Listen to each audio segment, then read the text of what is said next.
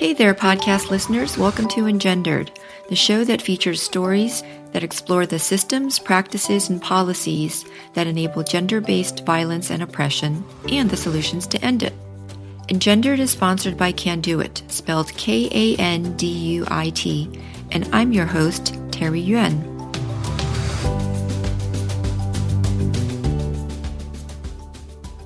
On today's episode of En(gender)ed, our guest is Lisa Fischel-Wolovick. Lisa is an attorney who has represented battered women for almost 30 years. She is also the author of numerous publications, including her recent book, Traumatic Divorce and Separation, just recently published by Oxford University Press this past March. She helped to organize the first criminal court that specialized in domestic violence in New York. Before becoming an attorney, Lisa obtained her master's in social work and worked in hospital social work, which included advocacy and counseling for battered women. Lisa also currently teaches courses in family violence and child maltreatment at the City University of New York in John Jay's graduate program in forensic psychology. She is here with us today to speak about her new book and how divorce impacts families differently, especially for those experiencing high risk factors of domestic violence, mental illness, and/or substance abuse, and the risks and harms that they face in the process. So welcome, Lisa. Hi, how are you? I'm good. Thank you for joining us. Let's get started. Okay. Your background is very unusual and unique amongst professionals who practice in family law. Thank you. You have both a law degree and a social work degree. That's right. Yeah. You're also an academic, teaching family violence, child abuse, and neglect at the City University of New York, John Jay College. Can you walk us through your professional career and how you came to move from social work into law, and what people or incidents you might have encountered that might have influenced that decision? Well, I started out as a hospital social worker, and I really had wanted to do a lot of advocacy when I encountered situations where women were being abused, where there was domestic violence, there weren't the resources. Systemically, there was no way to help them.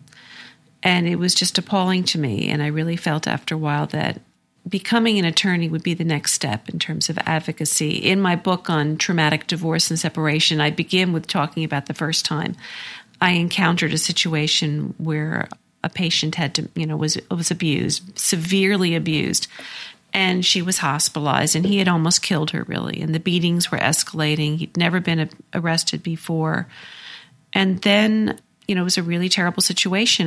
She wanted to leave. She wanted to leave with her children. And there were in 1980, there were 4 domestic violence beds in the shelter system in all of New York City in the 5 boroughs. And of course, all of them were filled.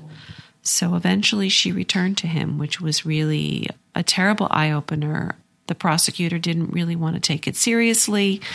ACS, at that point, it was called BCW, Child Protective Services, didn't see why he wasn't a good father just because he was abusive. And it was all the things that really related to my work later in domestic violence. So after a time, I really felt that in terms of the issues that I was interested in and the kind of change I wanted to affect, I felt that becoming an attorney was the next step.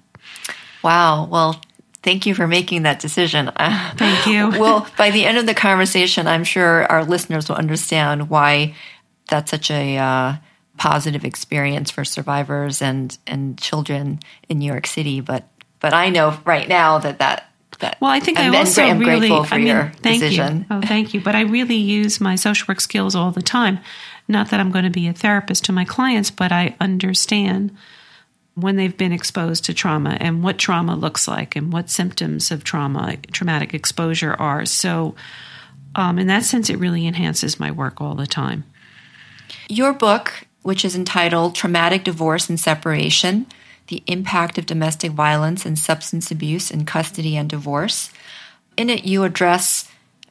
which is published by Oxford University Press. I should say that or my editor will be upset. In it, you address problems that you state come from the legal system failing to recognize the traumatic nature of families at risk. How are they at risk? How so? Well, separation is a very critical time for battered women. Typically, so the batterer is beginning to lose control because she's leaving, so the violence can really escalate. And so what gets categorized as situational couples violence or separation instigated, that really minimizes the risk. So it's a very dangerous time. I have found that the criminal courts have really improved in terms of their response to domestic violence. There's more training. There's more funding for, Violence Against Women Act. The federal laws specifically put in place training for judges and law enforcement and prosecutors, and that's very important. I think, conversely, the family courts have really lagged behind, and you're seeing the same families. Sometimes we do have integrated courts where they're hearing, divorce plus and orders of protection and custody plus the criminal piece of it. But if there isn't a criminal piece of it, there are very few courts that handle and specialize with the kind of resources that are necessary in terms of child custody and domestic violence. And I think systemically that's a real missing piece. And we don't there, I think the last time when I was writing this book, there were 4 pilot projects. We need much more. We need to have the results of their research. We need services in place for these families. So I think it's a real lack on the family court side. Are you saying that the court's typical response to domestic violence in these cases and the trauma that shows up in the litigants and their children is insufficient because of the lack of resources, the accompanying resources? Well, that's partially the problem, but I think the other issue is a lack of training on what domestic violence is and what is trauma. So the field of divorce and separation grew up separately from the field of trauma and roughly around the same time. And in divorce and separation, what they were, the researchers said, some of these families are more conflictual. And they said these are high conflict families. And in those families, the children had the hardest time in terms of coping. But when you look at, and to be fair, the original researchers on divorce, when it was a relatively new phenomenon, like Amato and like Hetherington. This was in the 70s. And for example, for Amato, he's a sociologist. And I think it's terrific that he did this kind of research on what is the impact of divorce. But when he looked at over, about 11-year period and looked at, a very large group of families, and he looked at what he calls high conflict, what he's really talking about is families in which there's alcohol abuse. I mean, they report this, but they don't really know what to do with this. And they found out that there's physical abuse, hitting, kicking, things like that. And the problem with that is that if we really understand domestic violence, so who are these families? When we say high conflict divorce, that sounds like mutual conflict. But in families where one parent, and it's typically the father, is abusive to the mother, there's a higher risk of abusing the children. Children are being harmed by witnessing this, and exposure to domestic violence is a source of trauma. So I think we get started on sort of the wrong premise that this was conflict. And to be fair, Amato now refers to these families as high and low distress. And I think that's a critical distinction. I call these families that they're engaging in traumatic divorce and separation because there's exposure to trauma. Domestic violence is a source of trauma. Women who have been exposed to domestic violence have extremely high rates of post-traumatic stress disorder, what we call PTSD. Children exposed to domestic violence have physical problems. They have emotional problems. They have cognitive problems. Their attachment styles are altered. And if they're exposed to trauma, the very fundamental nature of their personality is affected.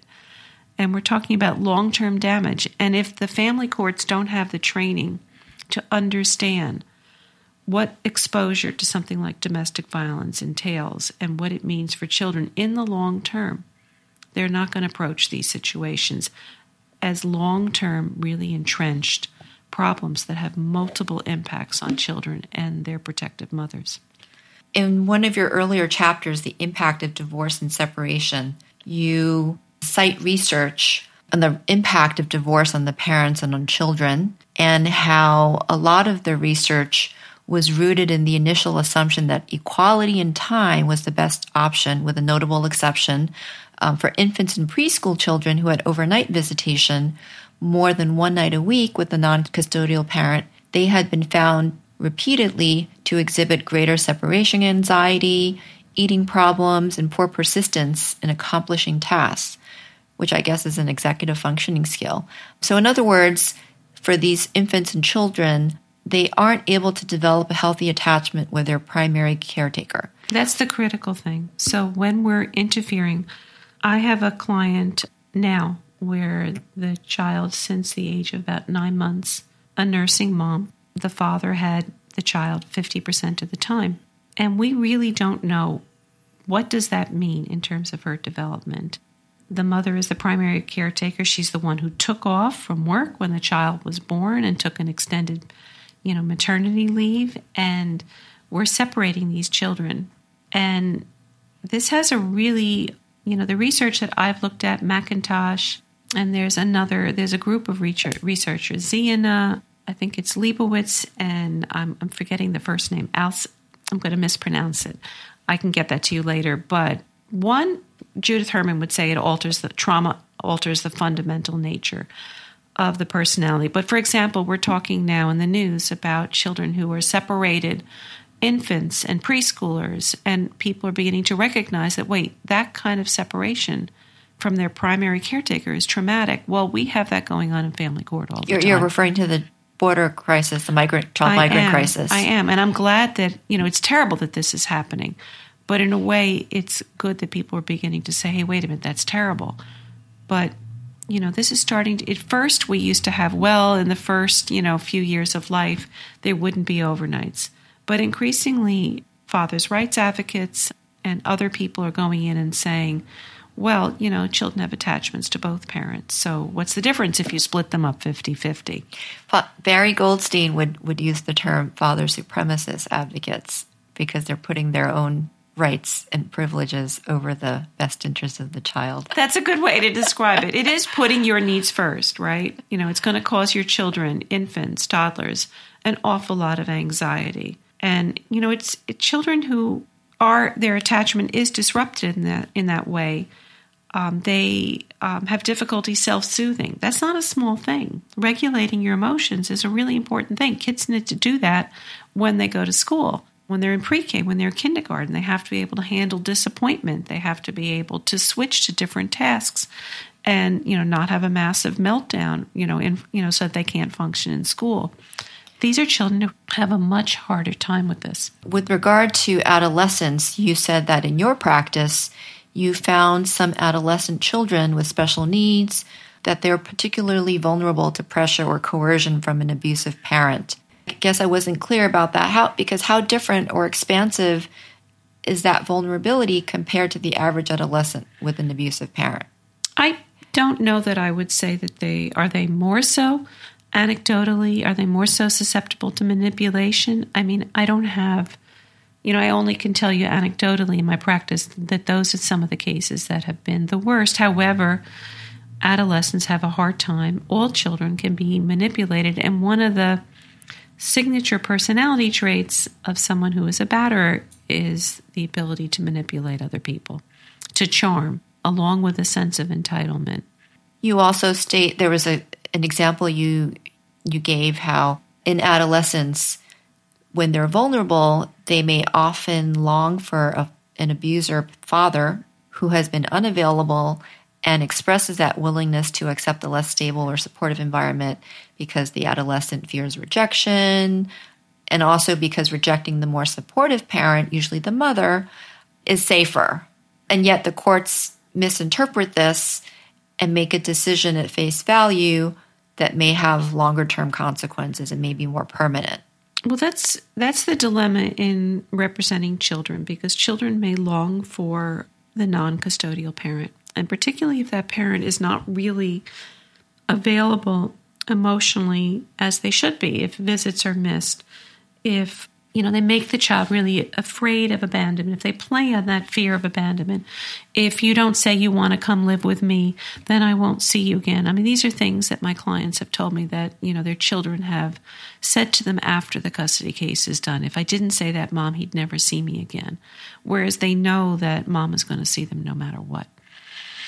So I think that we need to understand that battering is not just behavior directed at the mother. You know, if you look at Lundy Bancroft's book, it's called Batterer as Parent, right? And that's an important point because their parenting style is destructive. And they can sort of say wonderful things about what they're going to do and how they care about the kids. But if you really look at the patterns of behavior, they're undermining the child's primary attachment. That's not healthy. And they're teaching the children that this is okay. Evan Stark is starting to talk about how, and I hope he writes about this, he's talking about how batterers also abuse and coercively control children. And I think that's something we have to pay a lot more attention to. It seems like one of the factors contributing to the challenges that survivors and their children face is the struggle for courts and the legal system to even define the term domestic violence, right? Because you've referred earlier to the term family violence. Was that or situational partner violence? Situational, right? And then, of course, coercive control, as defined by Evan Stark, which we don't have a legal definition for. And you've also then used the term domestic violence, which I guess is what the law says versus how the courts are interpreting it. Well, that's interesting because in the United Kingdom and Ireland right now, coercive control has become a crime. So it's they call it coercive control. I mean, there might be prosecutions for individual acts of physical abuse, but now they have a broader definition because Stark's definition of coercive control is that it encompasses lots of other forms of abuse. And so while the physical abuse is very problematic, domestic violence, coercive control also would encompass economic abuse, sexual abuse, emotional abuse, stalking behaviors, harassment. So, and often if you're really trying to investigate what is going on here and where does this family fall into these into the situation. If you hear about economic abuse, a very high percentage of those women are also physically abused. If you hear about physical abuse, I would guarantee there's going to be sexual abuse as well, in most cases. So how then is the court, the family court where you practice, how are they typically defining the term domestic violence? Well, I think that in the family courts, there's a tremendous emphasis on physical abuse. And I'm not saying that physical abuse is not scary and terrible and frightening and sometimes lethal. All those things are true. But so survivors of domestic violence do not often tell you about the physical abuse. It might have happened a long time ago. And, you know, how many times do you have to punch somebody for them to stay in line, right? It's coercively controlling. I had a client who reported to me that the guy would punch the wall next to her. So we didn't have to actually physically hit her. That was scary enough, right? So that's the ways that people exercise coercive control that in the family courts really don't get recognized. That's Stark's, I happen to agree with Stark's definition of domestic violence as coercive control. Kelly and Johnson have establish something that they call typologies of domestic violence. And they talk about coercive control basically being only one aspect of it. Some of it is situational. Some of it is separation instigated. I think the problem with that is that we don't know. So somebody just gets mad and upset because they're breaking up and they're leaving. So it was just situational in the stress of the divorce or the separation. And I think that really means that we're not looking at the history of this family, a history of coercively controlling behaviors, what other behaviors were going on here. Were there threats to take custody? Was there physical, sexual abuse? Economically, was someone being abused? Was there, forced credit card debt? All of those things are going to lead you to the picture of a coercively controlling relationship where people really need someone in between, the judge, to have protective orders, so that battered women not hurt and children are protected.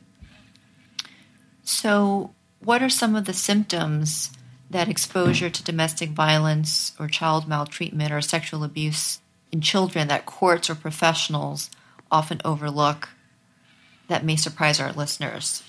Well, children experience trauma and adults experience trauma, but children developmentally experience it differently because they are particularly vulnerable. I think sometimes people sort of, you know, reassure themselves that, well, children are resilient, but actually sometimes they are. If they have a protective parent, they can be very resilient, but they can actually be very damaged by exposure to traumatic things like domestic violence. So children will experience a real change in the development of their personality, a change in their ability to establish relationships.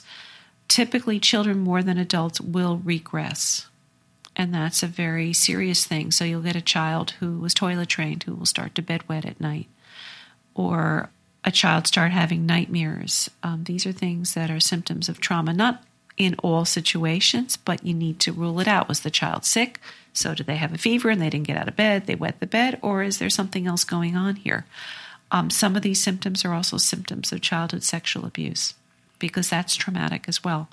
So we need to be able to look at this. Children have increased anxiety. They have somatic complaints, stomach aches, you know, physical complaints. What you're saying brings to mind a lot of news articles that I read around murder, suicides, or especially mass shootings. There's always some history, very likely a history of domestic violence. Those are terrible situations. Yeah, and to some, whether it's the shooter having engaged in domestic violence in the past or having been a child of domestic violence. And there's always some sort of excuse that the journalist uses to sort of minimize the history and its impact on creating some disturbing behavior later on, which ultimately led to violence. I'm just wondering why it is that you think when we have these cases all the time, and they're so pervasive, in my opinion, that we're not connecting the dots better.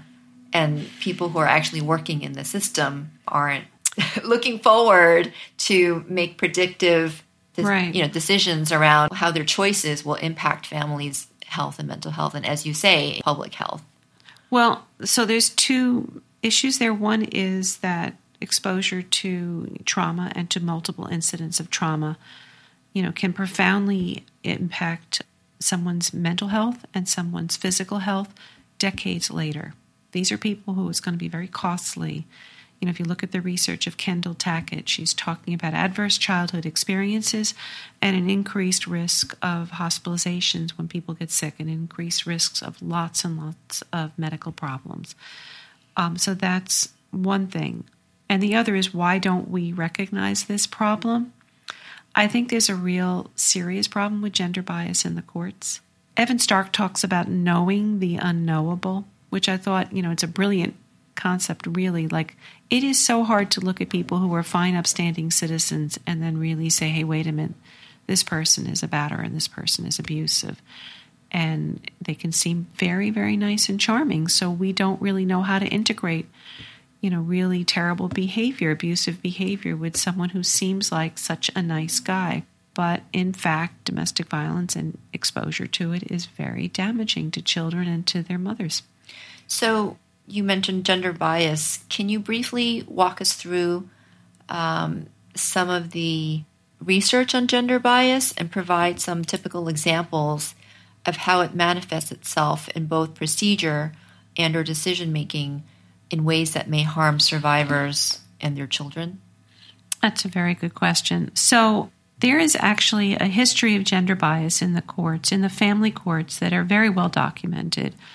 I would say beginning in the 1980s, there was the Gender Bias Task Force movement, and there were 43 states in which the state bar associations, which are fairly conservative organizations, had hearings and research about women's and men's experience in the courts.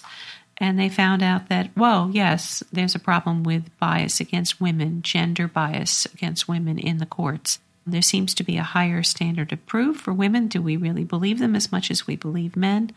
After divorce in the 1980s, women's standard of living would plummet while men's would, you know, spike and go up. So, you know, the laws about how we distribute property and spousal support and counsel fees were, you know, needed to be changed.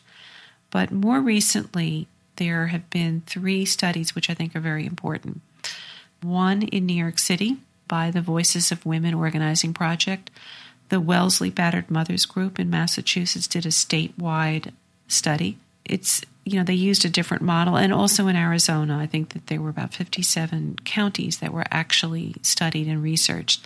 And they looked at women's experiences in the courtroom. And they were strikingly similar, where women were felt that they were afraid in the courtroom or afraid in the waiting room. Their advocates and their attorneys were interviewed. Battered immigrant women were interviewed as long with their attorneys. And people, you know, talked about how a lot more is expected of women, of mothers, than of fathers. You know, we just say, he wants to be a father. Isn't that wonderful? You know, but we expect a whole lot more of women as mothers. When I read the research that said that battered mothers and their attorneys would be afraid in the courtroom, that was not news to me. I've experienced that as well. Meaning your clients are afraid or you are afraid? Both, where we've been threatened in the courtroom, where we've had to leave out the back door, where after 5, when the staff in the courthouse is dramatically decreased and you're waiting for your order of protection or a custody order, a visitation order. And so the Safe Horizons waiting room, where victim advocates' waiting rooms where women can wait, it's closed because it's after 5. So you're sitting there in a crowded waiting room with very little court officer, you know, staff, security. And these guys have sometimes taken pictures of my clients, sometimes threatened them, sometimes threatened me, gotten a little too physically close. So all of that, sometimes you're in the courtroom and you can be menaced and threatened. All of that has happened. How do the court officials, like the security guards, if they're around and see it, how do they respond? Do they intervene at all, or is it something they just stay back and watch? I think you have to report it. I think you have to explain what happens. They may not be noticing. I don't know that people are deliberately looking the other way. I don't want to say that. But, you know, bringing it to somebody's attention, you know, maybe there's one person and while I didn't see it, you know, might be your response. On the other hand, I have to say that sometimes I've brought it to court officers' attention and people have escorted us out, made sure we're safe, and been very sensitive and careful about those things. So it really varies. So in a way, the inconsistency itself, not being able to expect a standard of safety and security and response from the court officials is a gap. I would say so. Because I think individually, I've often found, you know, the staff to be very, very supportive. It's, do they recognize it? Are they prepared for it? So as a result of these gender bias task force recommendations that came out from the 80s and 90s, as you were referencing, there have been some statutory changes and reforms. That's right. So one of them is a presumption to consider domestic violence in custody and child support. There's even a federal a congressional resolution to that effect called the Morella Resolution. So it's supposed to be something that everybody does. And most states have laws that say that the courts have to consider domestic violence in custody and visitation. But whether or not they actually enforce that? They don't seem to. Okay. Not so much. And you're saying basically that these reforms in practice haven't made any significant changes. Well, there's one important thing that happened along with that. And that is fathers began to organize and felt, you know, and expressed the feeling that they were being discriminated against, and because they didn't automatically get custody, which is sort of not really what was happening. Often they, you know, in the 80s, they didn't really ask for custody. And now they seem to be asking for it a lot. So they organized. And when you see competing legislation like joint custody presumptions, which a lot of states now have, in those situations, judges do not consider domestic violence as much. We have in New York the friendly parent presumption, where the non-custodial parent is supposed to encourage the relationship with the custodial parent is supposed to encourage the relationship with the non-custodial parent. We call that a friendly parent presumption. Well, that's very difficult for battered women to do. Is that still expected and considered a criteria for cases in domestic violence? Yes, in New York it absolutely is, yes, which is like walking a tightrope. How do you do that? You might want, so clients will have to say that, yes, I want supervised visits, but I want my children to have a relationship with their father. You know, I think often people mean that, but they want safety. Mm-hmm. They want safety for their kids. They want boundaries and protection. They want to be able to raise their children without constant interference. Yeah, I was going to say, in my conversation with Joan Meyer, even just raising the domestic violence brings with it, or child abuse or child sexual abuse, those allegations in of themselves brings with it a lot of risk because of the way the courts have historically, in her research the last 10 years, discredited it or minimized it, and then in fact retaliated against those protective parents. John Mayer has some interesting research that I'm really hoping comes out soon, where she's looked at the impact of parental alienation theory on families when the mothers have raised domestic violence or childhood sexual abuse or child abuse. And preliminarily, I don't want to speak for her, but the research was really upsetting that first off, they don't really believe domestic violence in all that many cases. I think she said 55 or 56% of the cases, which means we're starting from a very low bar. So that's troubling.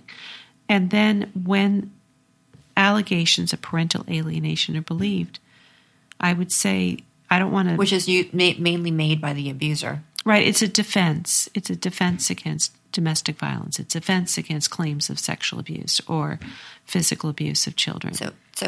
Would it be accurate to say my analogy is, quote-unquote, parental alienation is akin to the way Trump cites fake news?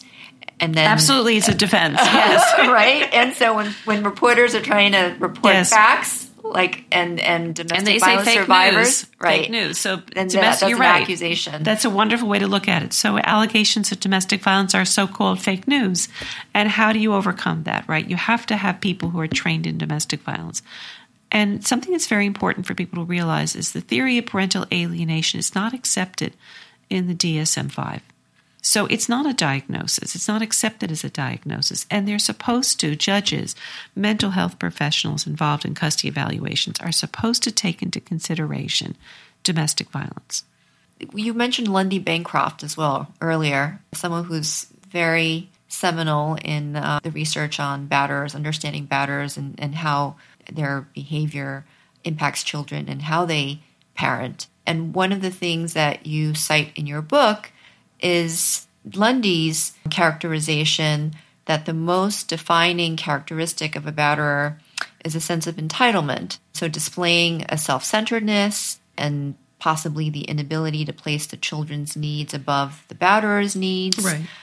So how do these batterer characteristics actually impact their parenting? So I'm asking you in a way to sort of summarize, you know, Lundy's research, but also if it's relevant, maybe some of the ways that you've seen it manifest in the behavioral patterns of the clients that you've represented. Well, okay, so I had a case where suddenly the children were very happy in their schools, and came time to go to, I guess, either middle school or high school. I don't remember which one it was, and the father really couldn't stand the fact that they were being educated in a school that the mother chose. And so he started a campaign of really, manipulating the children. You could say coaching, you could say brainwashing, whatever. He was certainly strongly persuasive with children who really weren't sure of his love. And he felt this sense of entitlement that his needs come first. He really needed to have control, his mark on where they went to school. So he yanks them out and sends them to another school after years of being in the same school where they were miserable. But it was sort of to get back at her because he felt entitled to do it. He wasn't considering their needs. And unfortunately, because the children came in and said to their attorney, I want to do that. Yeah, I want to go where the new school. They left their friends. I mean, think about this. They left their friends. They went to a completely different kind of a program. I mean, you see this kind of thing a lot where kids in their junior year of high school will suddenly say, I have to go live with dad in another community. Why would a child want to change schools at that point when they have friends and they're doing well? Why would you suddenly change that scenario? And those are the kinds of things you see. That actually brings me to an example that I heard through a friend. There was a very well-off family in New York. They got divorced, and the decision was joint legal custody, where they split the decision-making. So the father had education and I think religion, and the mother had health care. And what did he do? Did he send them off to boarding school? And he sent them all to boarding school. Yep. How did I know that? And so the mother couldn't see the children because of that. Yep. Right. And it's that's a typical tactic. I think so, if there's money, absolutely. And that's a reason why people should be in charge of the decisions. Certainly, people should consult with the other parent. So a protective mother should be consulting as much as she can, as much as it's safe to do, right? But she should be free to make those kinds of decisions, because if we're saying that she's the protective parent, then she's going to put those children's needs above her own, and that's really critical in parenting. In one case you observed, you talk about working for a judge in criminal court where the abuser's crying led to the judge directing him to an anger management program. And that led me to think about my conversation with Phyllis B. Frank and decades of research that anger management isn't appropriate for batterers. That certainly not in the child custody, format, and there isn't enough trained people to do it. There isn't enough agreement on what this kind of a program should actually entail. There's no consistency to it. I mean, I've heard people speak on both sides of this issue. Lundy Bancroft does this, but he doesn't feel like he has a huge success rate. Yeah, and when I spoke with Phyllis, we talked about Emerge DV in Massachusetts, which was the first batterer program in the country. And they've stated very clearly on their website, anger management is not for your partner. That's batterer intervention programs, and that's separate. Right. Because batterers can control their anger. They're just selectively choosing when to express it. That's a wonderful way to describe it. Right. So batterers intervention programs, BIPs, people call them. You know, it's problematic. I don't recommend it in the context of custody or visitation in the family court context. I just don't think it's appropriate. And neither did Phyllis. Okay. Her whole take was, listeners, feel free to dial back and listen to that episode again. But her whole take was that really the only thing that at a minimum can possibly shift behavior is an understanding for the batterer of his or her own exercise of privilege and male privilege, and that's understanding power and control. Right. And I'm not saying it can never happen. I'm just saying that we really need to have a lot more research into what works and putting it in the context of families and visitation raises a whole lot of risks. Yeah, no, I was just wondering, at the time when you were citing that example, was it typical to be offering that, or is it still ongoing that they're offering that? Because it's certain groups, at least among Phyllis and the Batterer Intervention Program folks, they say it's not appropriate, right? Well, I think it was, I'm not sure if it was an anger management program or a batterer's intervention program, because it was so early on, I don't know if they had those distinctions. This was in criminal court, and it was used as an alternative to incarceration. And it may be that when batterers are afraid of going to jail, that they won't be physically abusive as much. You do have to have that threat of incarceration before I think it can be in any way something that works. On the other hand, I really take my hat off to people who try and do it, because I've talked to people and it's a very difficult population to work with. But there isn't any consistency. Who's running the batterers programs? Is it a licensed therapist? Is it a peer?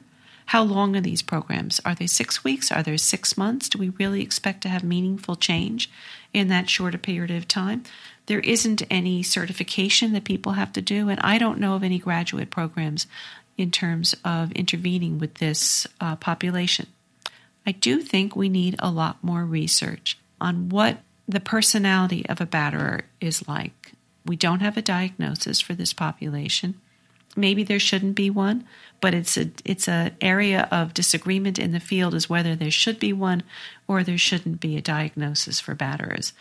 But I think in terms of custody, that child custody evaluators, forensic evaluators, don't really understand that the charm they're seeing or the manipulation or the sense of entitlement is something that really is far more severe than they realize. You also stated earlier that economic abuse and potentially how it's enacted through legal abuse, that these are areas that the court often doesn't recognize as part of their definition of domestic violence. And yet they're used as tactics to control women and the victims and survivors. And you cite Nancy Erickson, who's someone that we spoke with as well on this show. Right. and her writing on economic abuse in New York City. And in, I guess this must have been a case that she worked with, Wissink versus Wissink. The husband didn't care whether children had food, shelter, electricity, or hot water, which resulted from his failure to pay child support. And the appellate division in New York remanded the case to the trial court. And Nancy noted that the court failed to expand the concept of economic maltreatment as a form of domestic violence. Has that been updated since? Do you know if it's been updated in case law or otherwise? I don't believe it has. I don't think so. But if we look at Stark's definition of coercive control, if we were going to codify that into a crime, one of the things you would be able to look at is economic abuse. We'd be able to recognize that much more clearly as a symptom of domestic violence. So you're basically suggesting that we should codify, we should change the domestic violence laws and update it to coercive control. I absolutely agree with that. And I'm sure Evan Stark would agree too. Yeah, I agree with it. Right. So what do we do to get there? I guess well, that's a separate conversation. That's a separate conversation, but an important one. We'd have to talk to Evan Stark about that too. As a response to all of these struggles that the courts have been experiencing with regard to how to deal with traumatic divorce and separation, as you call it, there has arisen several alternative dispute resolutions, or ADRs, as you've termed them, or as they're termed. And I want to walk through each of these one by one and have you just briefly list the pros and cons of each. Yeah, okay? I'll try and do that. So okay, let's see if I can. First is substance abuse and mental health courts. I think these are model courts is what we're talking about, problem-solving at courts. And there's been a lot of research that these things are very effective. But what they provide is long-term monitoring. Very important. They provide a very trained judge who's trained in this problem and educated in this problem, who then is seeing this person over time. And there is the threat of incarceration, right? You know, they're pleading guilty and they would go to jail if they didn't do these things. But it tends to be the research that I've looked at says that people feel good having a judge kind of care about them and be interested in them. And I think this is a model which has the most applicability and the most potential for positive change in the family court child custody model. I think we need the services that a model court would provide, like long-term, low-cost, supervised visitation. It's time that we really put these resources into this problem. So I think that's a good thing. I haven't seen them, they're in domestic violence criminal courts, you'll see more problem-solving courts where they're going to have services in place, kind of one-stop shopping. I think that's an excellent idea. Okay, domestic violence courts. In terms of child custody, I think it would be terrific to put that kind of resources and training. I think it would need to have access to referrals for services for batters and for protective mothers. I think we would need to have sort of a fast track for a hearing so that children would be placed with the protective parent quickly. Okay, mediation? I am not a fan of mediation. I don't think it's a level playing field, and I think that's a necessary ingredient for resolving problems. The research that I have seen indicates that when there's been one incident of physical abuse, that many, for many, many years, the balance of power, decision-making is not equal after that. So if there's been domestic violence, how then are you going to have a level playing field where everybody feels safe to disagree, to say no? How are you going to negotiate? And next is parenting coordination. So what's the difference between that? Mediation and parenting coordination. Parenting coordination is something that sort of sprung up, in the last 5-10 years. It's typically not always done by mental health professionals, but sometimes. Some of them are some of the same people who do custody evaluations, but on different cases, right? So they are supposed to be mediating, and sometimes, in some situations, when the parents can't agree, they make the decision about whatever, a child's school or whatever. And mediation is trying to resolve the actual case itself so that it won't go to trial? It could be resolving the actual case. It could be, so parenting coordinators are usually assigned after the case is finished in court. And so you can't agree on what school your child to go, you go to the parenting coordinator or you go to a mediator. I don't think we can impose these kinds of solutions in child custody. Not everybody agrees with me, but I really don't think it's a level playing field. I think it's very expensive. I think that batterers cannot negotiate, and everybody's going to be wasting an awful lot of time and money, and the problems are still going to be there. Collaborative law. So collaborative law is supposed to be where the lawyers and the parties agree, where the lawyers agree not to go to court, and they try and work it out outside of court. And I guess that's fine when there isn't domestic violence or other high-risk factors like untreated mental illness or substance abuse. But in those situations, I think people need a judge, and they need a hearing and a courtroom, and they need attorneys to help them with this process. You also mentioned supervised visitation programs. Right. In not all situations should there be supervised visits. I was speaking at the Battered Mothers Child Custody Conference, and someone talked about how her child had been traumatized by having to experience supervised visitation. I think the problem is that there isn't a graduate program that I know of where people are trained to do supervised visitation. We don't have that yet.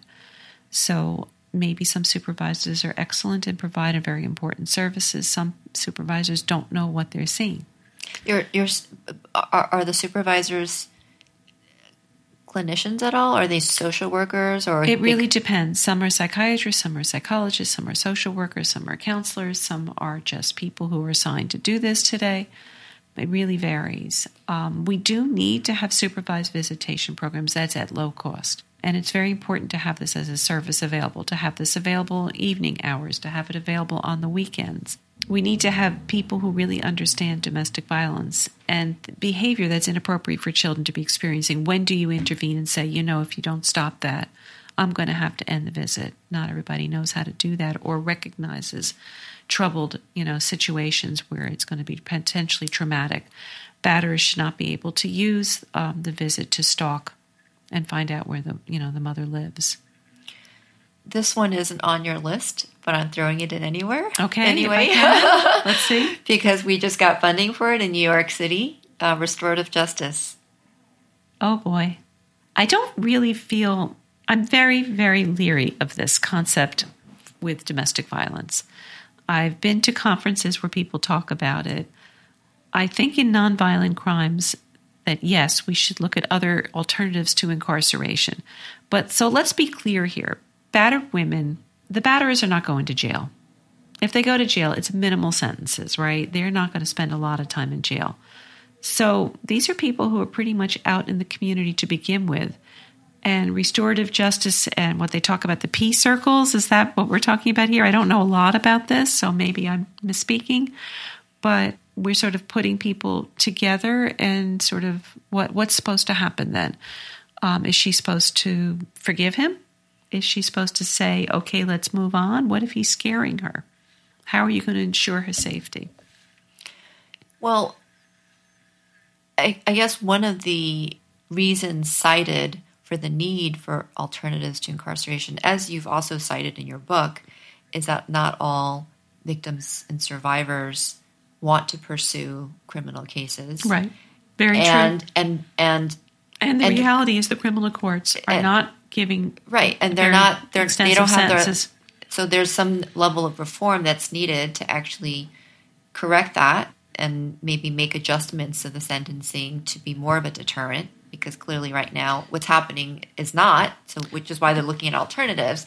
But the main issue that I have been very vocal about is why people aren't looking at the causes to why women don't want to pursue criminal cases, point. Which is not having, as you mentioned, very importantly in your book, repeatedly, economic security and all of the services and supports that they need to be able to leave and stay away from the batterer. But there's also the threat, I'm going to get custody. And since that's a very real threat, that's a real deterrent to leaving. But the other thing is that I started out working in criminal court as an attorney, and mandatory arrest reduces recidivism. We know this. It's not like these guys are going in and spending a lot of time in jail, but just the experience of being arrested and going through detention until you meet the judge, right? And then go to arraignment, and then maybe you're released on your own recognizance, or maybe there's bail. But that's a very unpleasant experience. It is a deterrent. and it saves lives. I mean, there's an awful lot of research on this that people can look up at the New York State Domestic Violence Prevention Office. They have a lot of research on it. I've written on this subject.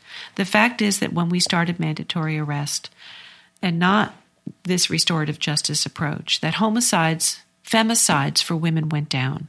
Well, on the other hand, I've also heard from many criminal attorneys that abusers are using mandatory arrests to falsely accuse. And accuse the victims of domestic violence so that these criminal attorneys are actually representing more and more women who are falsely accused, or they're acting out their trauma symptoms potentially in a situation that one might say was coerced out of them. And yet our laws haven't been updated to reflect that, as Evan would say, the constellation of abuse for prosecutors to look at. So they're actually moving forward and prosecuting these women.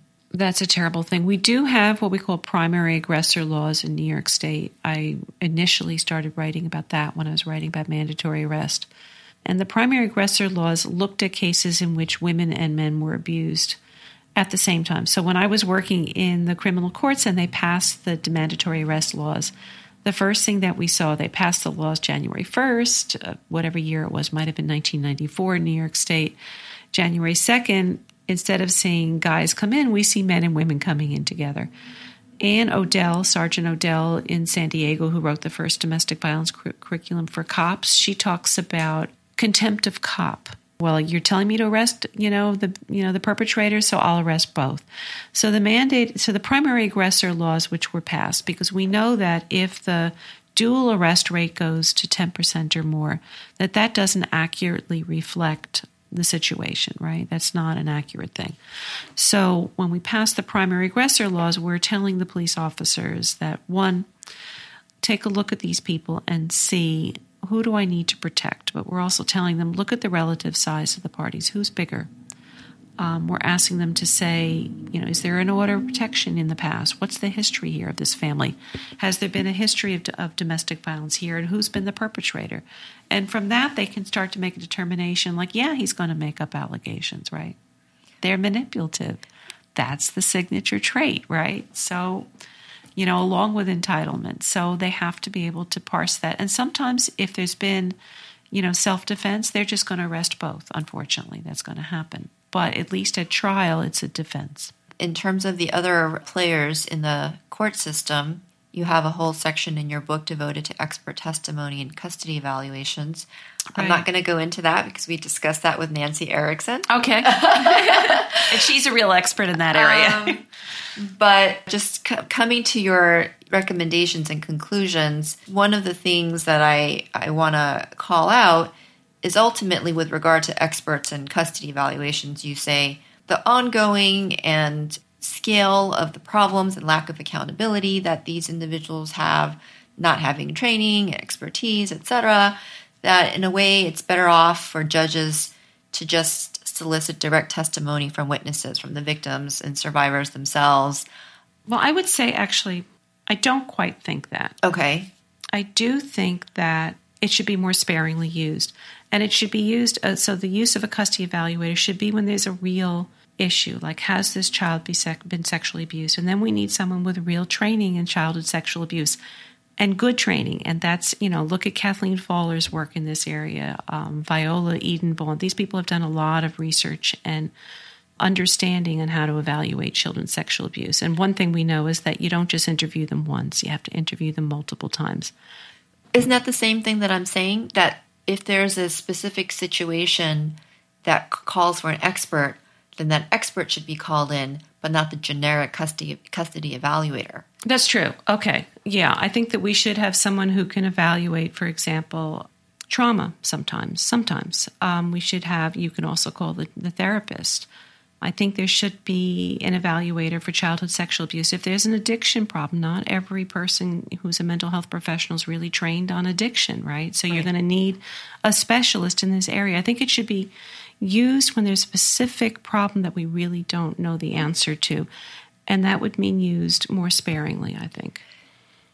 Aren't these individuals, these experts in various mental health conditions, sometimes substance abuse. Yeah. Oh, okay. In childhood sexual abuse, aren't they kind of very few and far between, and also very expensive? Are you saying like finding them? They don't really exist in great abundance. Well, then we need to have more training in this area. I mean, there are people who teach in this area. Kathleen Fowler teaches. You know, I think there's a program in Virginia State University, where they teach and train people to interview children who might have been sexually abused. The childhood sexual abuse and how we determine whether it existed or not is very problematic. That's probably a whole other interview. But because there's this prevailing notion that mothers implant these false memories of abuse or sexual abuse to gain weight in custody or divorce, and that's Richard Gardner's theory. When he talks about parental alienation, that's what he's talking about. He's not talking about bad-mouthing. You know, when I deal with people who are bad-mouthing the other parent, and there isn't domestic violence, there isn't alcohol abuse or parental mental illness, you know, you want to get that person into therapy so that they can move past that stage. But recognizing that your child has been abused should not be confused with bad-mouthing, right? And to say that a parent can implant a false memory of abuse, well, I haven't seen that borne out by the research, so it's very problematic. So that's one of the reasons why people really don't recognize childhood sexual abuse for what it is. They don't really understand the symptoms they're seeing. You know, Ross Cheat, C-H-E-I-T, has a great book on the witch hunt narrative, which I really recommend that people read. I guess this gets to the recommendations in your books, systemic change with regard to, for example, the medical profession and graduate education. There seems to be, how do we get more people interested in becoming experts in these areas? It's kind of like abortion, right? Like if no one's teaching it, then there won't be anyone to actually perform it. Oh, that's an interesting point. Well, I think that there are people who are interested. I think we have to have good training and funding for people to have more education. I do think the medical profession is moving forward. They certainly understand the toxic impact of exposure to domestic violence or childhood maltreatment, and I think they are progressing on this level. So I think that's good. In social work school, there was no course on domestic violence. Oh, but there is now. There is now? Oh, absolutely. And what do you think of them? How are they, the ones that you're aware of? I think it depends on who's teaching it. I would assume, I do find that the social work profession they're pretty good on recognizing trauma and domestic violence. There's some great articles to read about that written by social workers. So that I'm pleased with. I don't know, I'm teaching on domestic violence and family violence and child maltreatment. And who are your students? Are they going to be law enforcement professionals or? They're graduate students in psychology and on master's level, right? And they're going to be practicing psychologists? Right. Okay. I think the problem is if you look at the Saunders study, that's a National Institute of Justice study that went, really across the country and looked at, all the custody evaluators and beliefs and attitudes about domestic violence by judges, by lawyers, by attorneys for the children. And these were people who, he would say things, his findings were kind of shocking that even when there was documentation of abuse, that they didn't credit this, the evidence and didn't believe that there was domestic violence or didn't take it into consideration. So I think the problem is that, 40 years ago, 30 years ago, there really wasn't education in domestic violence, in coercive control, in childhood sexual abuse. So I think people are coming out of the graduate programs now with a little more of a basis, although not too many programs on childhood and sexual abuse and child maltreatment. We have to do a lot more in those areas. And I think it's going to take a while before it catches up in the legal system. In the family court, it's really, we're not seeing, sort of the cutting edge of research there. It's not there. It's not informing the jurisprudence. What kind of incentives can we offer to schools of education or to practitioners, people who are in the courts, attorneys, district attorneys, all of these stakeholders, people who work in nonprofits that peripherally serve domestic violence survivors but don't directly, What can we offer them as incentives to actually get real training. Is there real training, that standardized training out there that you think is accessible and effective? On the graduate level. You know, I don't think there's, do we want to have a consistent training? That's an interesting question. I think there is more education in this field, and I think that we need to have education that's really informed with the data and not notions and misconceptions. So, you know, hearing about parental alienation and not really understanding, for example, that when we're talking about high conflict divorce, we're talking about families impacted by abuse. You know, we have to really get to sort of the basics of empirical evidence, and that's, you know, I teach my students, look at the data. So how do we do this? You know, I think that your viewers are going to have a lot of ideas about that. I do think that we should include battered women in the process. I think they should be included in judicial selection and, you know, be able to talk about their experiences and have it inform the process of education and in the courts. Since you mentioned the word conflict, and we didn't have a chance to talk about that earlier. Okay. Courts frequently conflate conflict, as you say, and as many people say, with domestic violence. Why is that problematic? Because it implies that both people are a little bit at fault.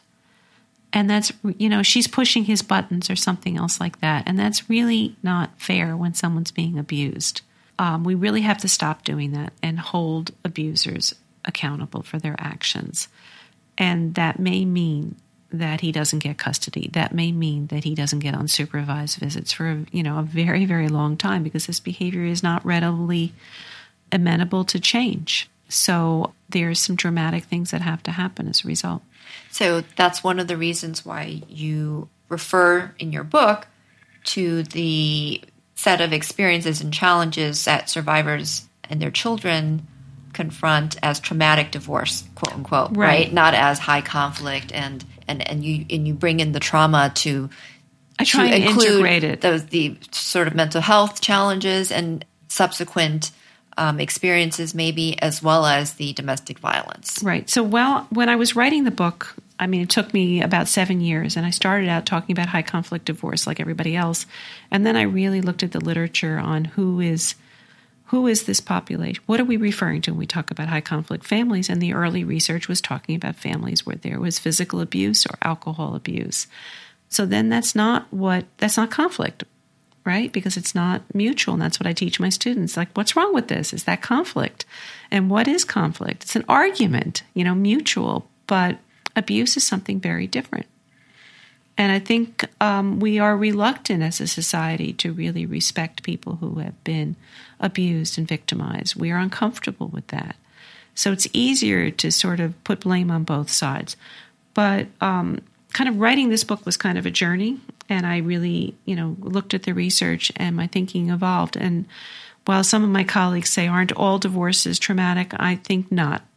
I think that it could be a life crisis, but not necessarily a trauma, which has a very specific clinical meaning in the DSM-5. So what I'm writing about is trauma in divorce. So trauma would be exposure to domestic violence or exposure to child maltreatment or untreated parental mental illness or substance abuse over time.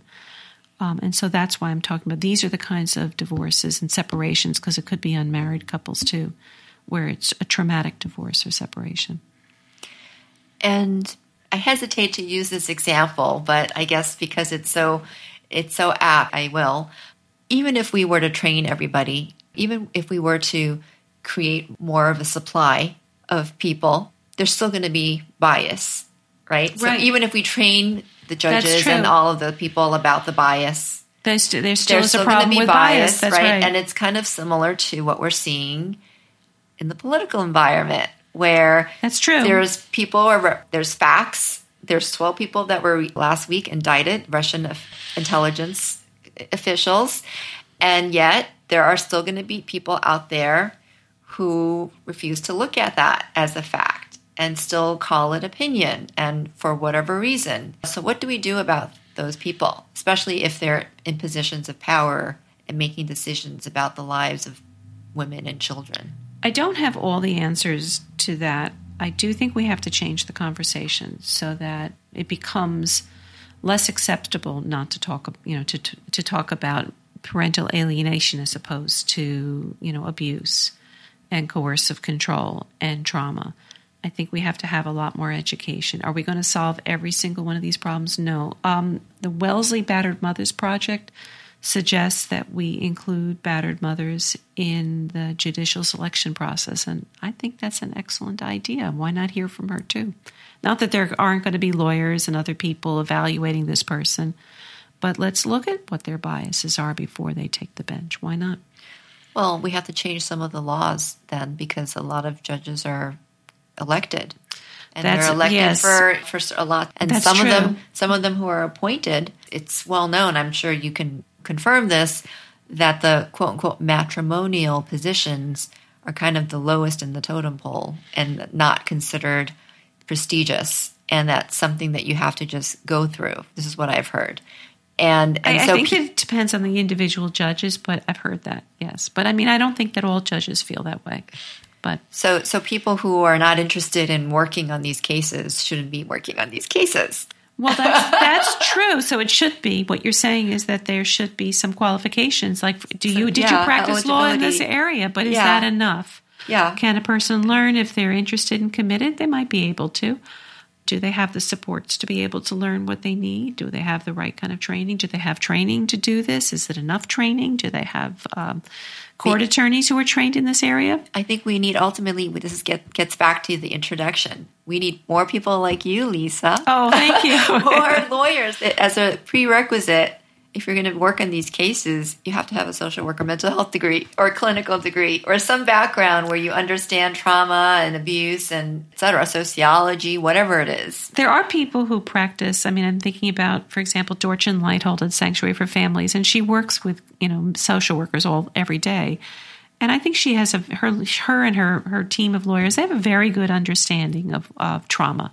They see it in their clients. If they have access to mental health professionals who are also trained in trauma. It has to be both things. If you're not trained in trauma, you're really not going to be able to see the symptoms. And attachment. We're at the end of our conversation. I have created a questionnaire for all of our guests in the spirit of Inside the Actors Studio.